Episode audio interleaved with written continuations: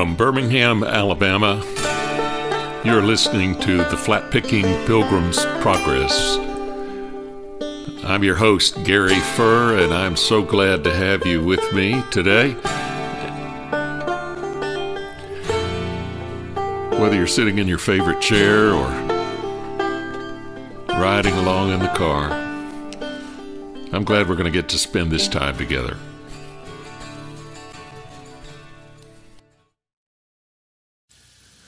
Many years ago, I got a phone call from a young friend in the bluegrass world that I was hanging around in sometimes who asked me a question I'd never heard before. He said, Do you think a Christian ought to sing murder ballads? Now, for those of you uninitiated in the world of bluegrass music, there are some pretty grisly songs in the old traditions. There are songs of betrayal and rage and bloody murder like Poor Ellen Smith, Little Sadie, in which the singer met his little Sadie and blowed her down, or Wild Bill Jones. As I went out for to take a little walk, I came upon that Wild Bill Jones. He was a walking and a talking by my true lover's side. I bid him to leave her alone. He said, My age is 21 years, too old to be controlled. So I drew my revolver from my side and destroyed that poor boy's soul. So let's pass around that long necked bottle and go out walking on the street. For today was the last of that wild Bill Jones. Tomorrow will be the last of me.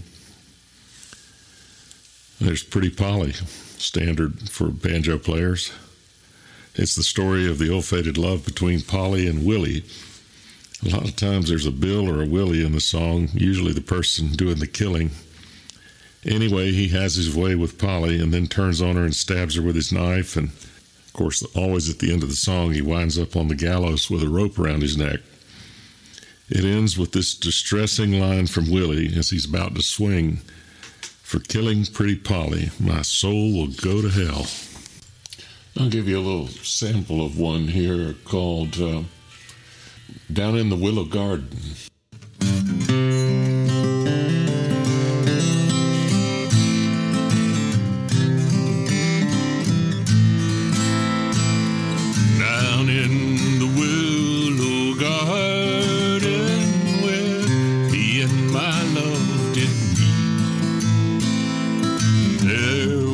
Sat a courting, and my love fell off to sleep.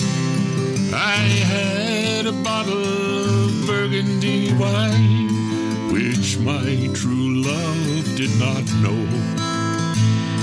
And there I poisoned that dear little girl down by the banks below.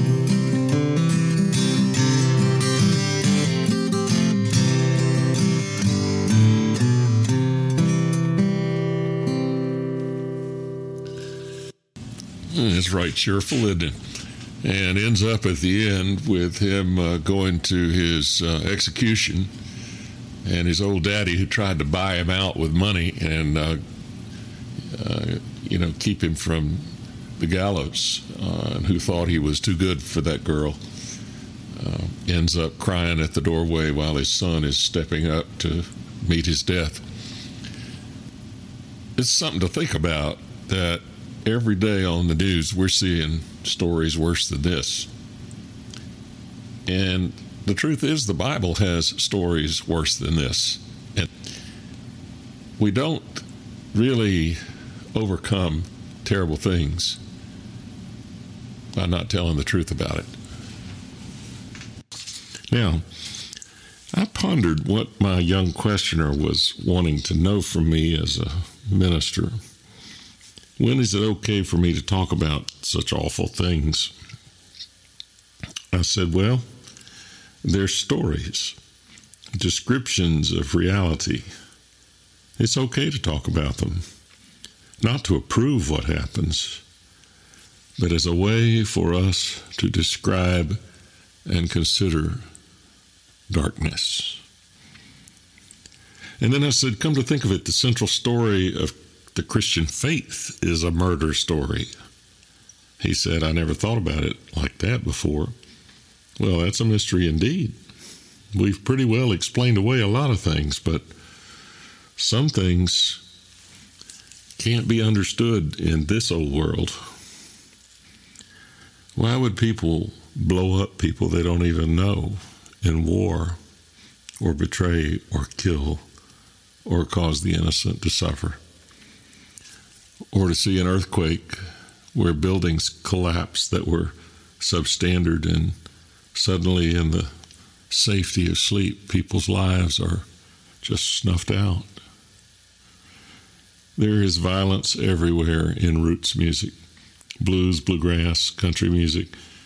And in these songs, we enter into the divine silence. And the biblical story is pretty much the same. It's silent an awful lot. There is a silence about the mystery of human suffering. Oh, there are questions. Why does God permit such free rein of violence and human misery that is caused by it? But it isn't even that big picture. Why are key prayers about my children unanswered? Why doesn't help ever come? Why don't the miracles other people seem to have ever happen to me? The book of Job pretty well is eaten up with this mystery and comes out at the end with no real answer except only God has the full story. So the invitation to us in the middle of suffering is to ask whether we're going to continue to have confidence in God or not. The Psalms are also full of this pondering, and the great question is always will faith last? in the face of evil. Evil seems pretty strong. We wonder sometimes if good can really overcome it, if we're honest. And even in the church, there's a lot to ponder. The darkness of institutions sometimes. I told someone just today, as we were talking about a mess in the churches they're part of, I said, You know, I've always thought the church must be of God because nothing run this badly could have lasted so long. But in honest truth, there's a sense of absence in these dark things. Not absence, really, but it is the collapse of all of our childish notions of how the world ought to be and how God should be. The world's a lot harder and a more difficult place than we ever imagined. And this sense of absence that we experience is that point of suspension between the old securities and the new understanding through which we pass in our journey to something deeper. Now, there are two great temptations, and one is just give up the fight and give in and sort of resign ourselves to the fact that the world will never make any sense. It takes courage not to despair when things are bad. It requires faith to get up in the morning, go on when the world has caved in. It is an act of faith in the face of suffering in the world to just go on. The absence we experience is an invitation to trust in spite of. And at least the book of Job says this is one thing God wants to know about us what's in us? To test our hearts, try us in the fire, uh, we admire Jesus in that story most of all because he held to the truth even unto death. We know with no uncertainty that his profession was unto death. Absence is not abandonment, but it is the anxiety through which we move in facing the hardships of this world. And this brings us to our other temptation in the experience of absence, and that is to hurry past it or to downplay it or to offer shallow substitutes. The other temptation is to try to answer every question or to explain every problem as though we could overcome this reality of our questions and absence. If we make progress in the spiritual life, we know that God mysteriously is present, even when we don't feel the presence. We don't always have to have an experience of God, despite what some people say. to learn to believe that God is there. Now, this is different from a kind of practical atheism that lives one way and professes another. This trust in God lives honestly in faith. Now, having said all of that, here's what I mean.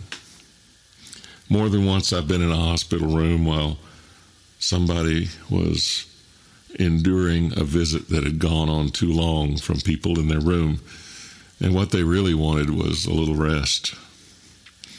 It's wonderful to see friends come, but it's also good to see them leave sometimes.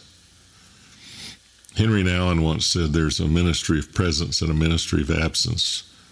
That is, ministry is not just to hover over people and give them answers to everything.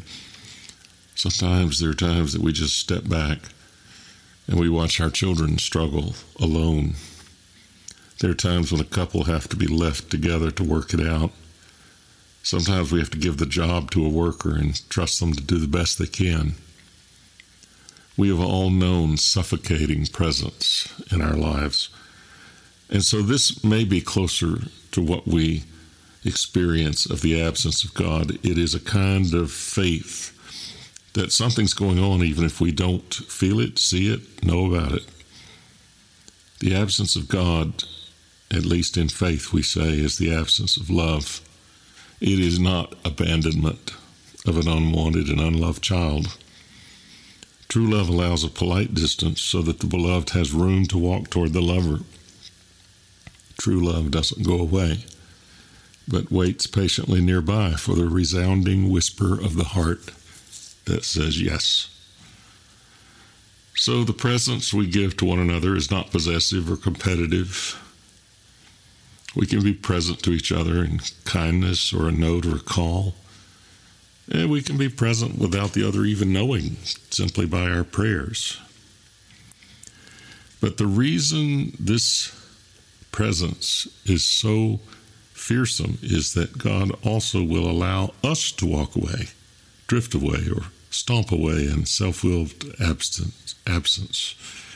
And that's when we discover that uh, what I seek is not here. I've lost what matters most God's company, others' love, the kingdom and its life purpose. Like a loving parent, the Lord of all waits nearby, arms outstretched, like the father of the prodigal son not going to pull us back, but ready to celebrate when we do come. God waits just beyond our reach, letting us thrash in the pool under our own efforts to learn, but ever ready to grasp us when we are going under for the third time. Now, this can be a pretty good model for you and I for caring for each other in a suffering world, too. Explanations are not always very helpful in the moment of crisis, nor is hovering over each other to live our lives for each other. Most of us need faith in us from somebody else to get the wind back in our sails. We need somebody who goes and is there with us, a reminder whenever they see us that they haven't been forgotten. Now that brings me back to these murder ballads, blues songs, and songs about terrible things happening. People are remembered. There's something about never letting the unjust suffering of another pass invisibly into history and dust to mark some terrible thing that has happened and call the name of the person so that they are not forgotten. The blues really are a way of turning suffering into art. Sometimes the best thing we do in communities of faith, gatherings of people, doesn't have to do with all the things we explain away or the one, two, three answers we give to every problem of life. Sometimes it is just the glory of singing together in a world where singing doesn't deserve to be done. We just keep going. And that's why you can sing murder ballads. You might need to explain them, but terrible things have happened and wonderful things. I told a friend today at lunch that after all the years in the ministry, I was prepared for the bad things, and I spent plenty of my life going to jails and deathbeds and terrible moments of suffering. But what I was not prepared for was the goodness, the unexpected, and multiples of good things that people did. For every tragedy, there were a thousand acts of routine that went on without prompting. Goodness was far more prevalent than I ever realized. The truth is, you and I just don't get to know. So we keep going and we sing about it.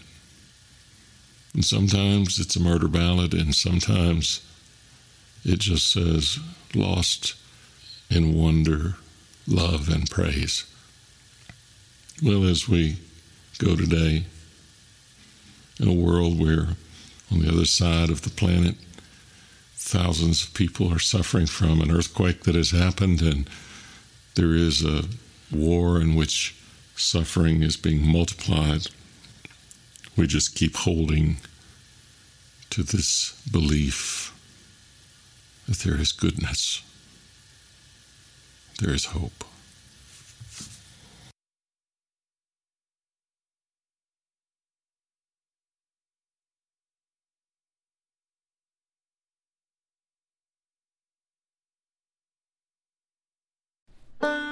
I'm Gary Furr, and this is the Flat Picking Pilgrim's Progress.